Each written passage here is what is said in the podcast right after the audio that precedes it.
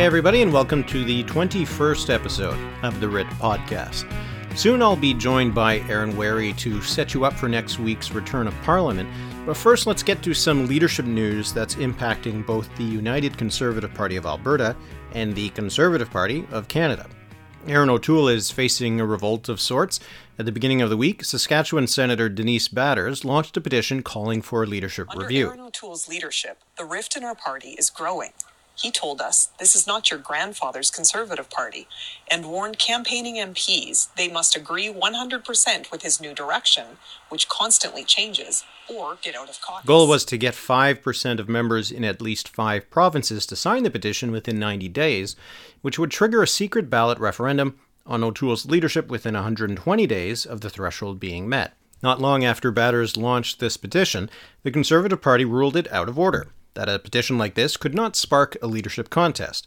Then, on Tuesday night, O'Toole ejected Denise Batters from the Conservative caucus, and reports are that anyone who backs her will face the same fate. But it's also been reported by Global News that this is part of a multi step campaign that goes far beyond Batters, so this is probably not the end of the story. In fact, this is a very fast moving story, and between the time I'm recording this and the time you're listening to it, a lot might have changed.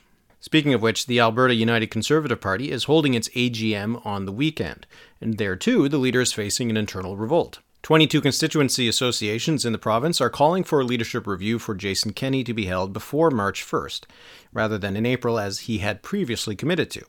This comes after Kenney has faced criticism from both inside and outside his caucus, including from Brian Jean, the former Wildrose Party leader who is running for the UCP's nomination for the upcoming by election in Fort McMurray Lac La Biche. There might be some maneuvering going on to change the threshold from one quarter of ridings to one third, but we don't actually know if those associations wanting the early review already meet that second threshold. All we know is that at least 22 are calling for the early vote. So we'll have to see what's going to come out of all this and how the AGM unfolds. Last week, I briefly mentioned the splintering happening within the conservative movement across the country, but now we seem to be seeing it happen within parties too. Last week, I also talked to Teresa Wright about politics in Prince Edward Island, well, on Monday, voters cast their ballots in the Cornwall Meadowbank by election, and Mark McLane of the PCs captured 40% of the vote, a gain of just over 22 points since the 2019 general election. Jane McIsaac, the Liberal candidate, took 33% of the vote, down nearly 15 points, while Todd McLean of the Greens took 23%, down 10 points. This win for the PCs is a big one, as they last won an election in this part of PEI only in 1982. It also gives Dennis King's government a bit of a cushion, increasing their one seat majority to a two seat majority. I wrote about the results on Tuesday on the Writ.ca, so you can check that out for more.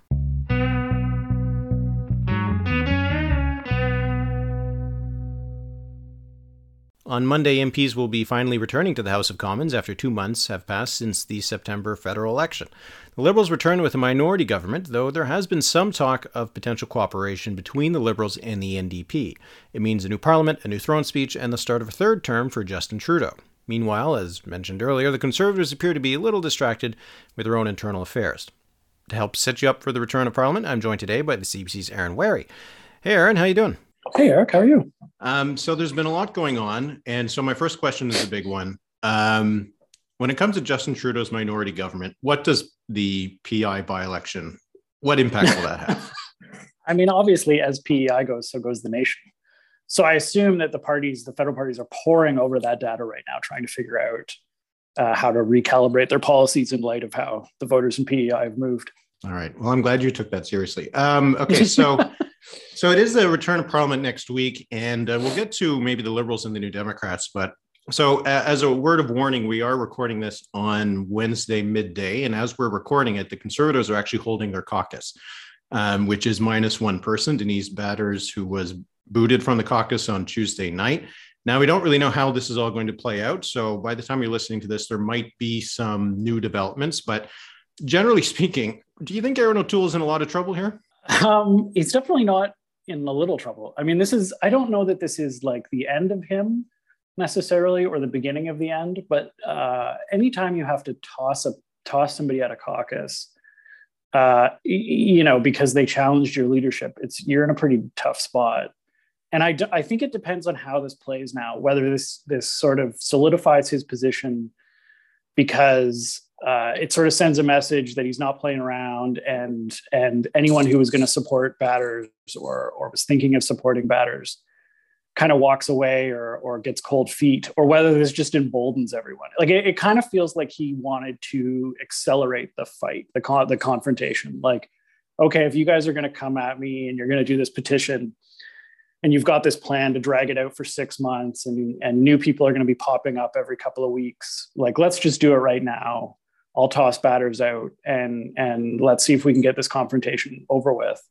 And you know that could work out if he's if he's got the numbers. If the if there really aren't that many people behind batters, then then maybe he's fine. But he you know he may now find out that there are a bunch of people behind her, in which case he's in a lot of trouble. Yeah, the, the reporting I last saw was something along the lines of 70 MPs they have at least lined up that would vote to boot out anybody who was supporting batters, but that does still leave uh, nearly 50 MPs. And I mean, if there was some sort of revolt that that explodes, uh, and a dozen of them were having to be booted from the party, I mean, at, at that point, you have a full blown crisis going on. It's it's yeah, it is like in a way, it is a bluff that if they don't call it, he's he's in a good spot. But if if, if that bluff is called, I mean, that could be it, right? Yeah, like it, it does feel like he's calling the bet, and you're right. Like it's it's not this isn't a 50 plus one kind of situation, right? Like it's not like, well, if he has half a caucus, he's fine if he has less than like 80% of caucus, uh, he's in trouble, right? Like that, people start going, well, how we, how strong is your leadership? How, how can you possibly carry on? Uh, and it's just gonna, the, you know, even if he, you know, keeps going, like even if he manages to get through this, it's gonna be a rough patch because every time he steps in front of a microphone, the first question is going to be about what's going on inside his caucus. His his with Parliament coming back, the the big uh, you know in addition to the throne speech and everything else the next question is going to be how many conservative mps aren't going to show up to sit in parliament because they're not vaccinated you know he's got all these issues he's got to deal with and they aren't going to go away and uh, so maybe in that sense it makes sense to sort of just uh, accelerate the, the confrontation and try to sort of get this over with uh, but it is a bet it is a it is a risky bet that he's got the numbers on his side this does seem like it's a bit more uh, confrontational and dramatic than with Andrew Scheer. With Andrew Scheer, it was more like some whispering in the background. It was some leaked things about, uh, you know, the private schools and and who was paying for it. Uh, this seems this I don't remember it being as overt in 2019, but in a way, Erin O'Toole is taking action, and if he does just snuff it out in the first couple months, maybe he can hold on for a long time. But this does seem a little bit more dramatic than back in 2019. It does. Like it, to my memory, at least, there was like an initial period of uh, all all eyes on Andrew Scheer. Is he is he possibly going to be able to remain as leader? Is he the problem? And then it kind of quieted down. And then there was the the revelations about expenses and his you know what he'd been doing with uh, party funds and and that kind of blew up and that was kind of it kind of quick his end kind of came very quickly or all of a sudden and this in with O'Toole, uh, I think there was like a bit of.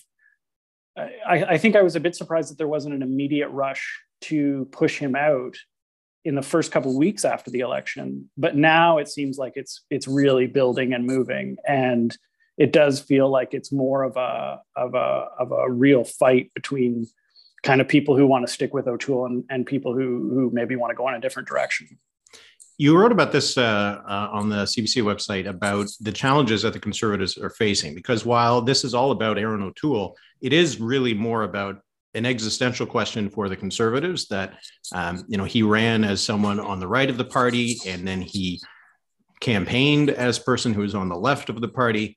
And there's that question about whether anybody can bridge that gap. And Denise Batters, who uh, I believe was supporting Peter MacKay, would have presumably been more on you know the side would have been happy to see this kind of campaign run by Peter MacKay, but uh, getting to that question of authenticity and everything. But there are some bigger problems here for the Conservatives, whether or not Erin O'Toole uh, remains as leader.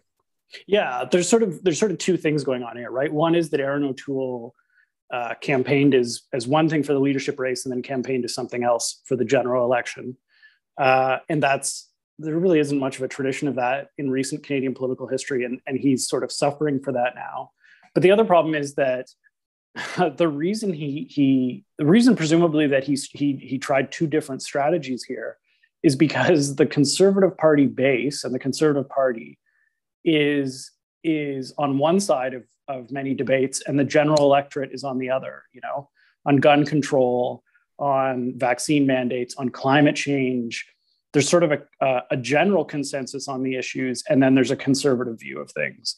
And uh, figuring out how to do how to how to how to win the party and then win the general electorate. You know that that challenge is going to be there no matter who they put in as leader. And they really do i think they really are running up against kind of a, a, a roadblock where you can't you maybe can't win the party leadership without being kind of a hard conservative like a hard uh, doctrinaire conservative and you can't win a general election without being a moderate. If that's the case how do they win elections? And how does a how does a, a, a viable general election candidate ever win the party leadership yeah, and I mean, there was some uh, conservatives who would say that the reason that the conservatives have been losing or lost under Erin O'Toole is that you know if they run as a centrist party, then voters who are moderates will prefer the centrist party. But um, I'm not, you know, I'm not sure if if if it's as simple as that, right? Because a lot of the the PPC vote, for example, probably wasn't going to be voting for a conservative who was just slightly more to the right.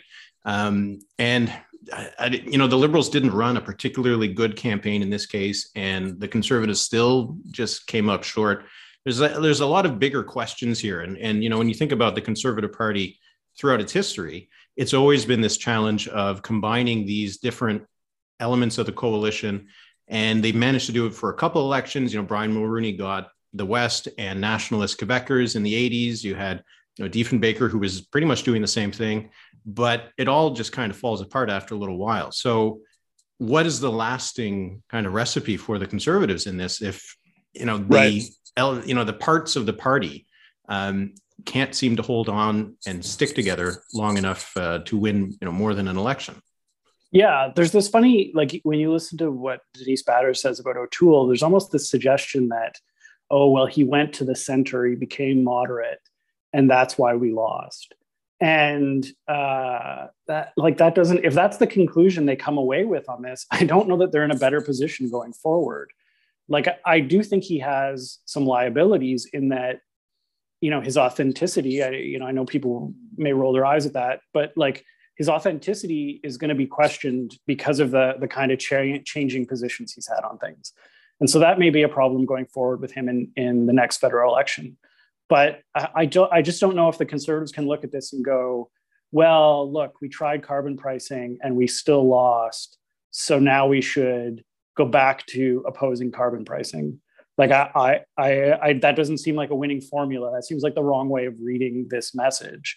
And it still seems to me that that the. I mean, you would know the math better than me, but you know they can lose ten points uh, in Alberta so long as they make up, you know, five or 10 points in Ontario, like they've still got more room to give up on the right than, than, than they have already. Like the trade-off seems still seems to be there that if you have to give up on the right to get Ontario and get Quebec and, and get Atlantic Canada, that that's still the better trade-off. That's still how the math works to get them back into government.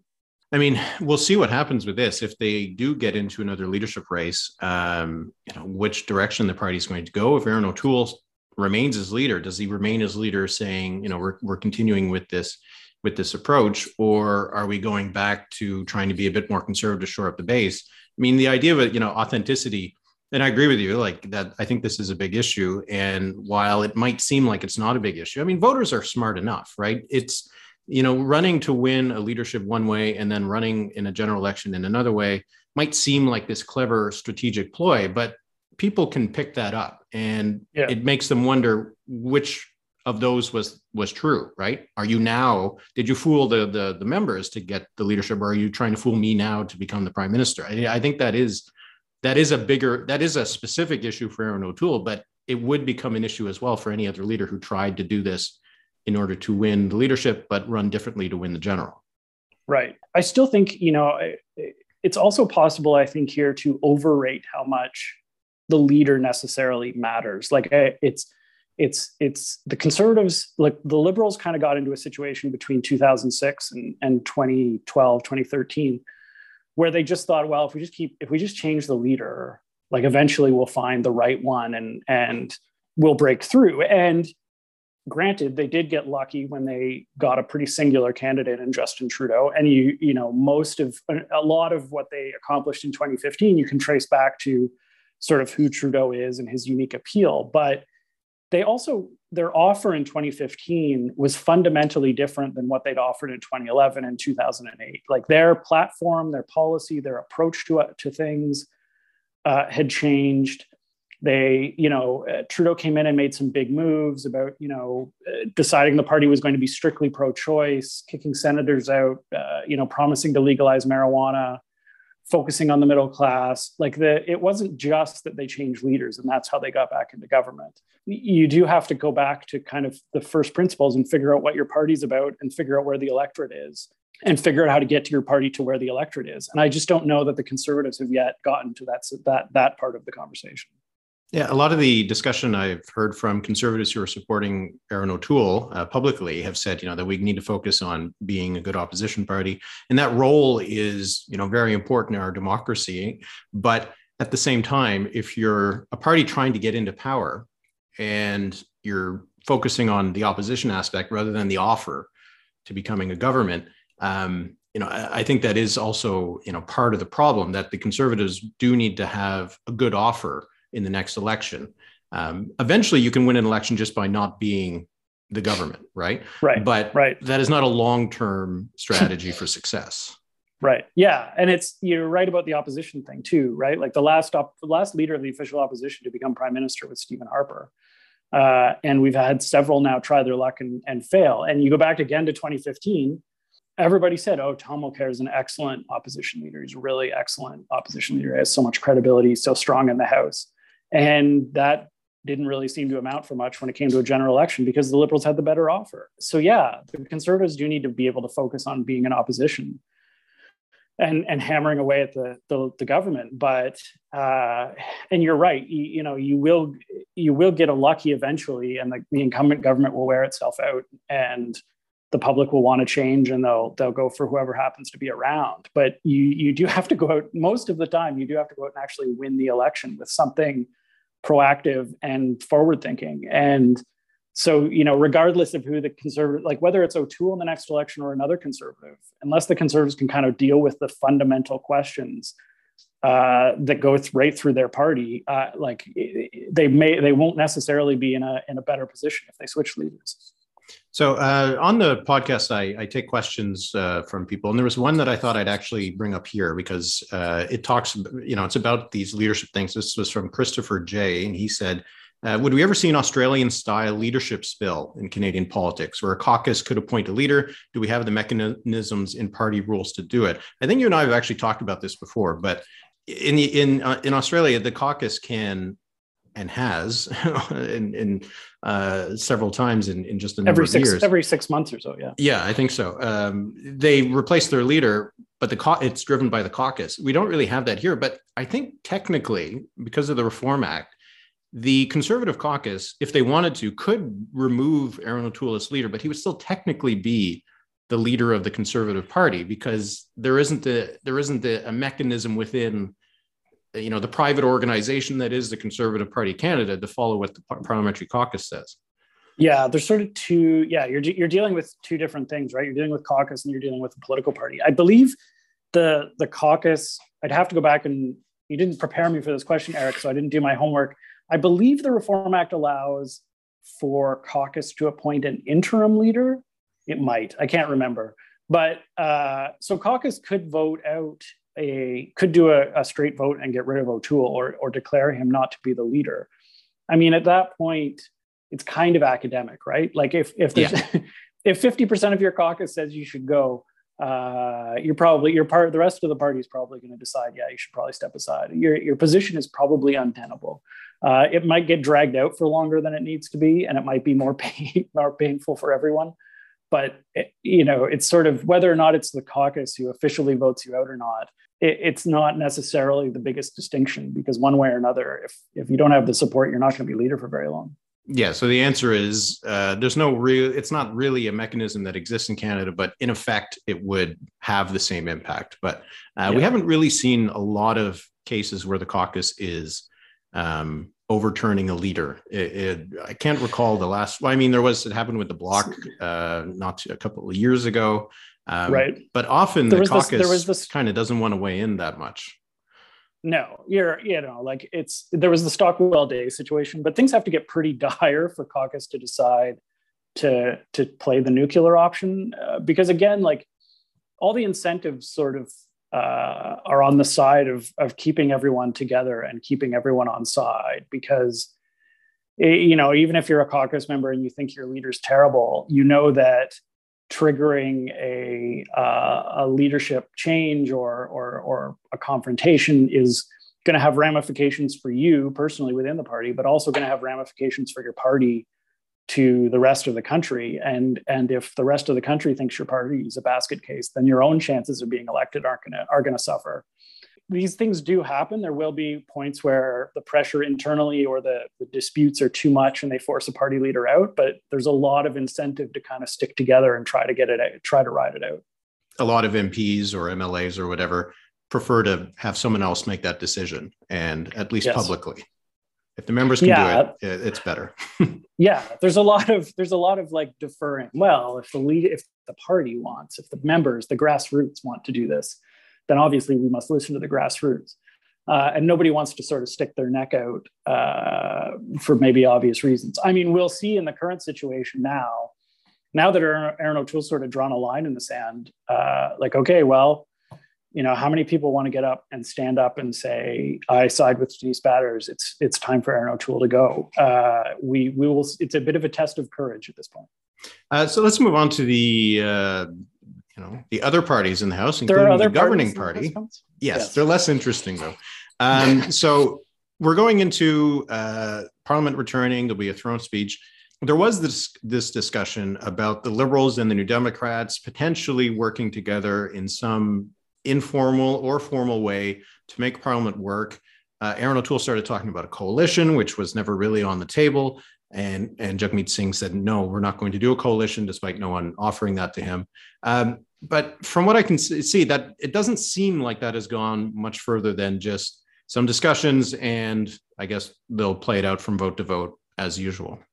I do suspect that there were conversations and it came up and it was it was sort of floated and considered on both sides and may, may, maybe they're still considering it but it's not you know the comparison point is 2008 when the liberals and the ndp actually did form a coalition. Tried, uh, tried yes. Uh, they, they, they put at least put something in writing. Um, uh, but in that case so there was a couple of things.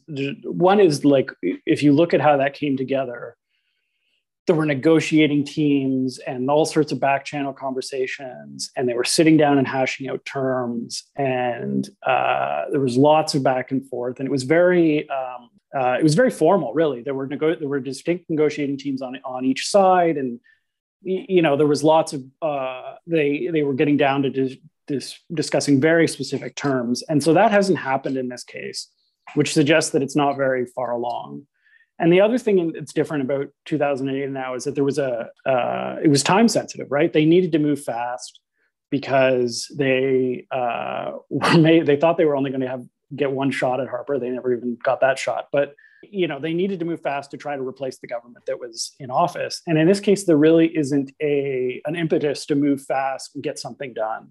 And so, I think it's possible that this plays out longer, and that you know, you know, maybe discussions sort of happen. They see how things play out, and then maybe they come to some terms later. But it doesn't feel like there is a big rush to get something done right now, or that they're they are even so far along that they're down to those terms. I mean, I do think eventually, either for these two parties or for two parties in the future, it's going to make sense to do something like this. But it's not quite clear that we're quite at the point where everybody wants to admit that this would be a, a smart way to do things or a better way to do things. Right. And also, if, if we are, as uh, I think you've written about too, in an era where minority parliaments are more likely, it might take a few more before the parties realize that we do need some sort of mechanism to make this work rather than just to have this, you know, white knuckling it for a couple of years just to avoid an election And I mean, yeah. in this case, the Liberals don't really need to do this. Um, it would have it would have made things easier for them in the House. Maybe they could have gotten some more helpful committees and get things passed through the House a bit more quickly. Um, but uh, I, I, I, from the NDP's perspective, how much were they really going to get that they probably aren't going to already get anyway because there's not that much difference uh, between the NDP and the Liberals on the on the things they agree about. Right. Yeah. The it's it's that's the piece that I find hardest to figure out just in the hypothetical is is the NDP would have to I think would want to come away with one or two things that they can say oh the liberals wouldn't have done that if not for us like that's a distinct thing where we got the liberals to do something and I don't know what the liberals would be willing to give them exactly. You know, on some of the some of the issues like a wealth tax, pharmacare, they kind they don't, they don't feel like something that the, the liberals necessarily want to go. Okay, we'll change our position, we'll change our approach, and we'll give it to you right now, and and we'll do exactly what you want. And so I don't know that. So I don't. I I can, I can see the liberals sitting back and telling themselves, ah, we don't really need to do this. You know, one way or another, one of these parties is going to be either willing to support us or willing to stand down, and we'll continue to advance our agenda. And the NDP can say, yeah, there's probably not enough in, in it for us.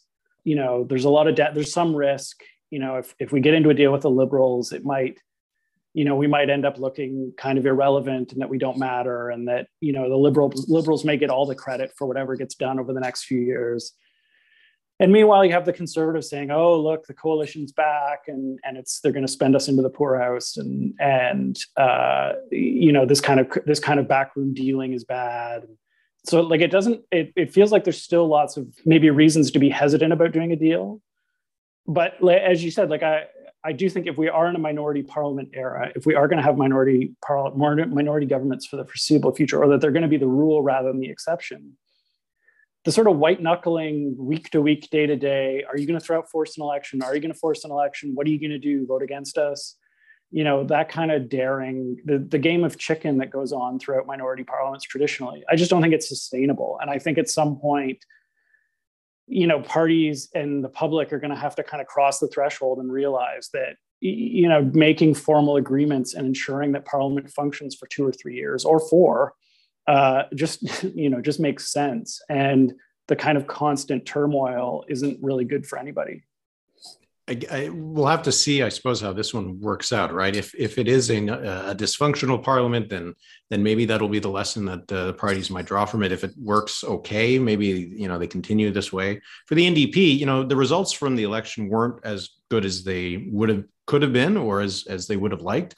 But I do think they got some mileage out of the the notion of if we weren't there, the liberals wouldn't have done this. So I think they got something out of it in a way that maybe if they were like in a liberal dem, uh, lib dem kind of situation, like with the uh, coalition that happened in the UK, that maybe it would have been a harder sell. But you know, maybe right. that's where they're coming from. That uh, that that is a more effective line than just being a junior, quote unquote, partner. Yeah.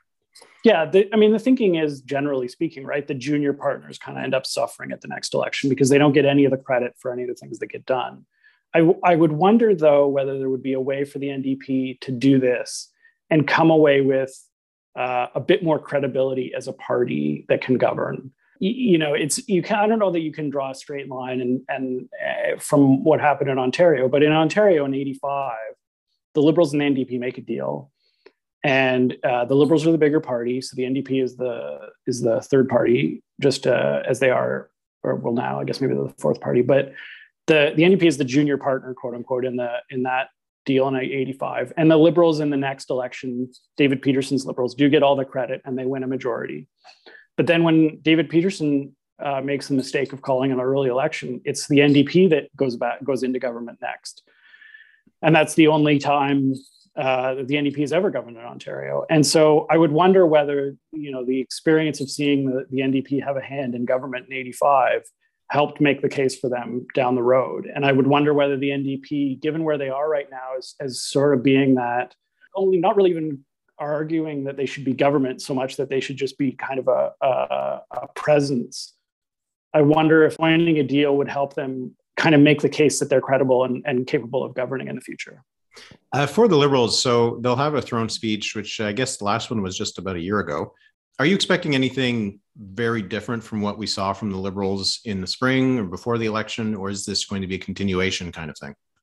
I don't think so. I mean, the, the, the Liberals haven't done it, the Trudeau government has done a ton of throne speeches, but when they have done them, with the exception of the sort of immediate post-pandemic one, they've kind of been fairly straightforward, right? Like, here's what we promised to do during the campaign, uh, and here's what we're so you know now we're going to do them. Uh, and so I don't know that there's going to be a bunch of uh, big surprises in the throne speech that they're going to start throwing new promises out there, especially because they've they've already got a lot of things they need to do.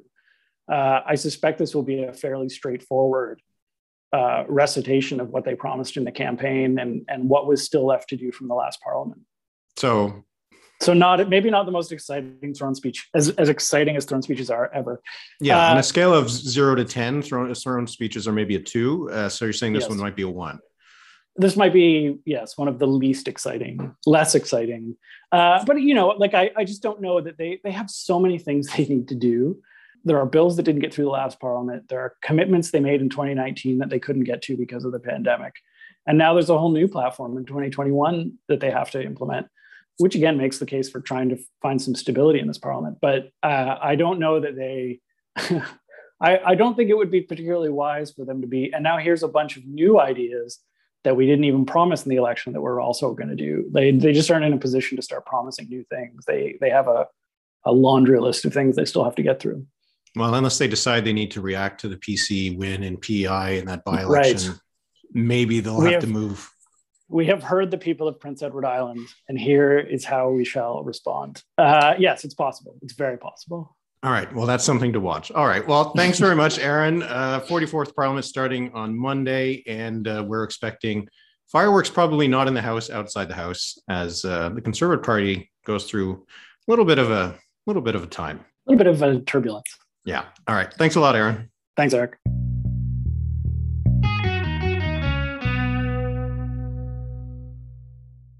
All right, let's get to the questions. I had a few on Twitter.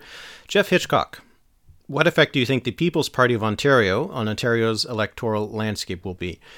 Now, we don't know exactly what vehicle the People's Party of Canada will be using during the provincial campaign. As I mentioned, uh, Randy Hillier seems to be running for the Ontario First Party. There's been a number of attempts to try to register the name of the People's Party of Ontario or a variation of that with Elections Ontario. But these attempts have been rejected because there's another party that is the People's Choice Party or something similar to that, and Elections Ontario doesn't want to have multiple parties with similar names. Uh, so we'll see whatever it's going to be, but I, there will definitely be a Purple Party, if we can call it that, in the Ontario election uh, in June. So, what will the effect be?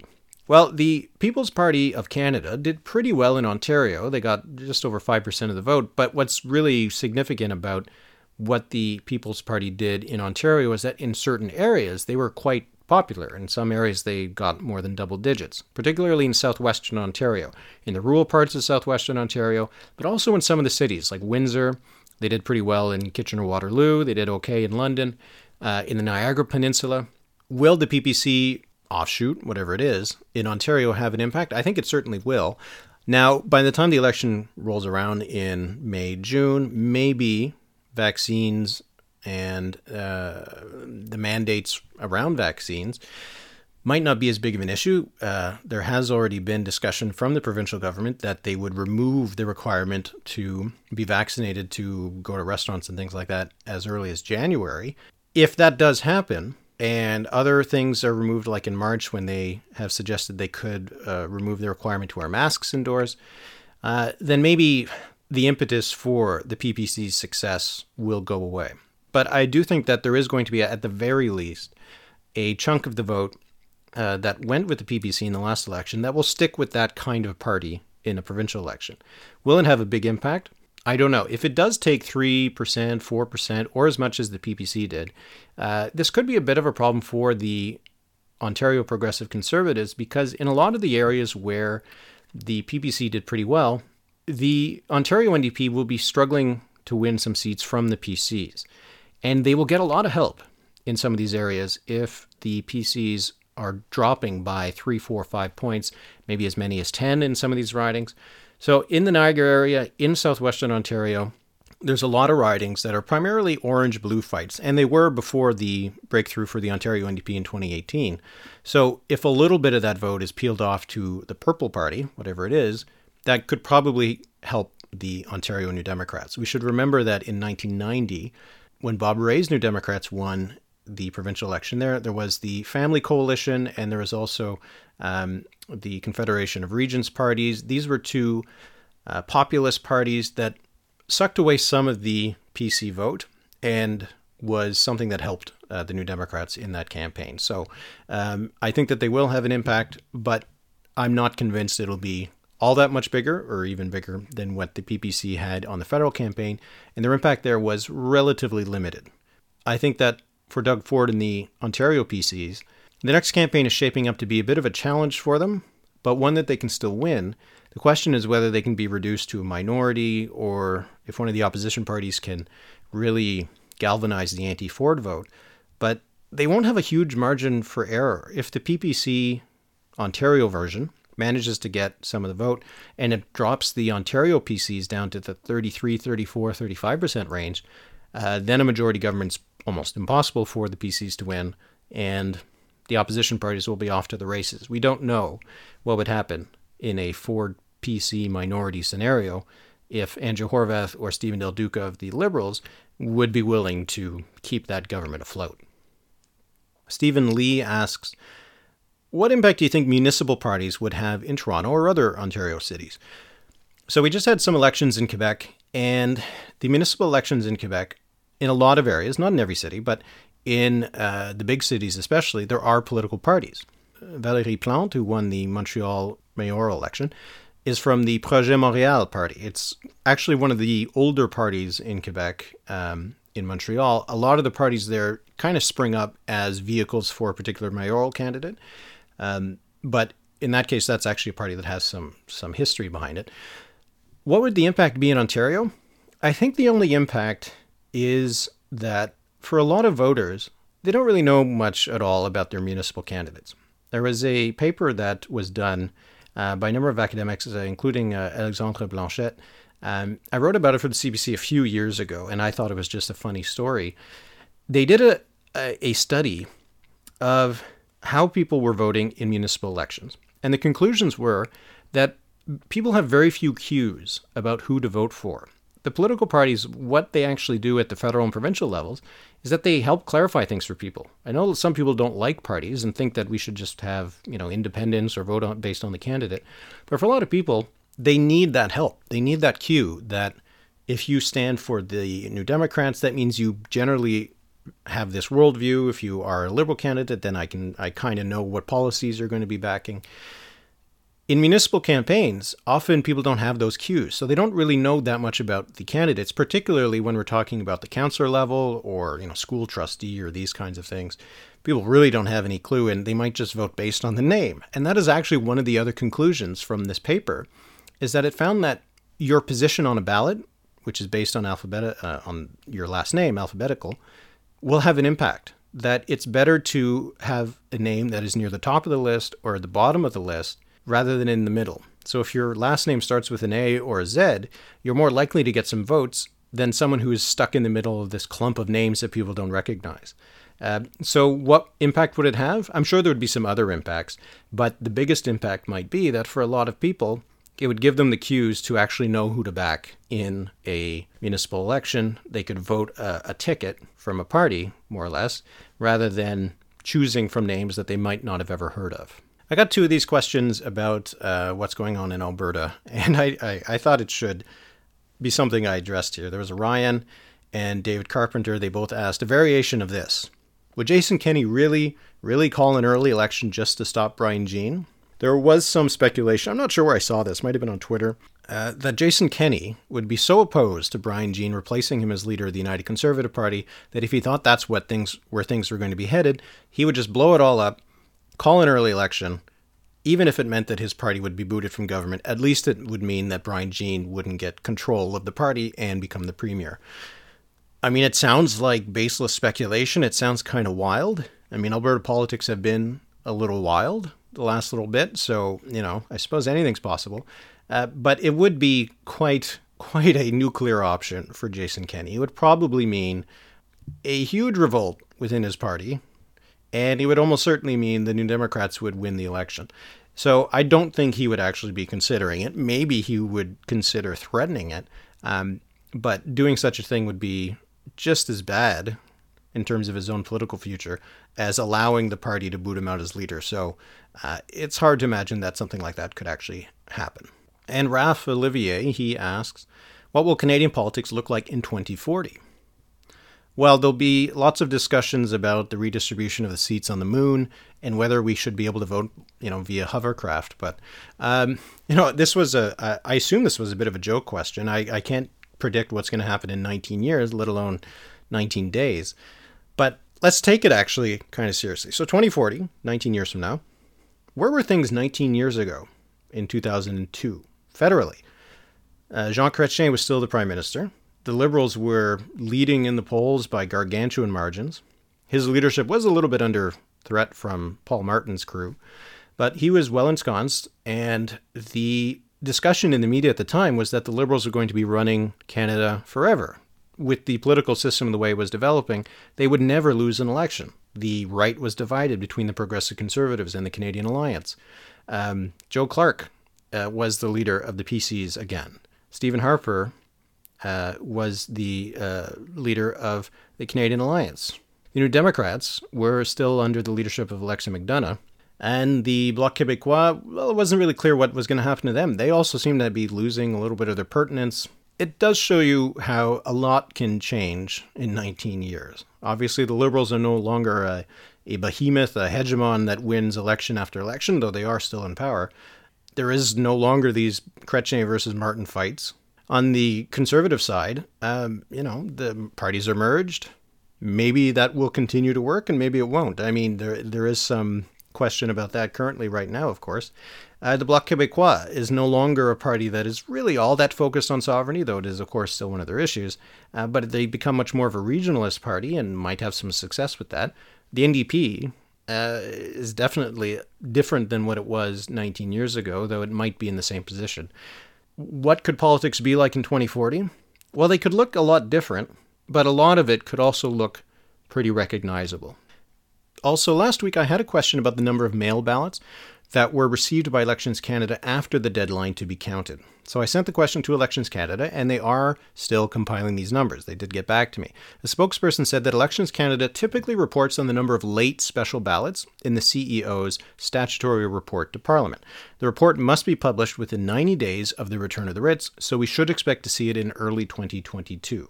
So we will have an answer here. We will know how many ballots were received late. In most elections, it would have been a very small number because not a lot of people voted that way. But in this election, a lot of people did vote by mail. So it could be a big number.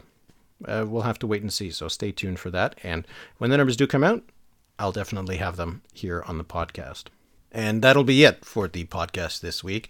Thanks again to Aaron Wherry for joining me earlier. And remember to head to the website, thewrit.ca, to read all my latest analyses as well as the Weekly Writ, my newsletter about all the latest election news, polls, and political history. My Every Election project, uh, which I'll get back to now and then on the podcast, uh, that's more of its home now. The Weekly Writ comes out every Wednesday. And thanks to those of you who took me up on my call last week to subscribe to my YouTube channel. I did get a few of them. I'd like some more. Please do it if you can. And uh, if you have done it, then thanks again. All right, so have a good weekend. If you're out in British Columbia, you know, stay safe, and uh, thanks for listening.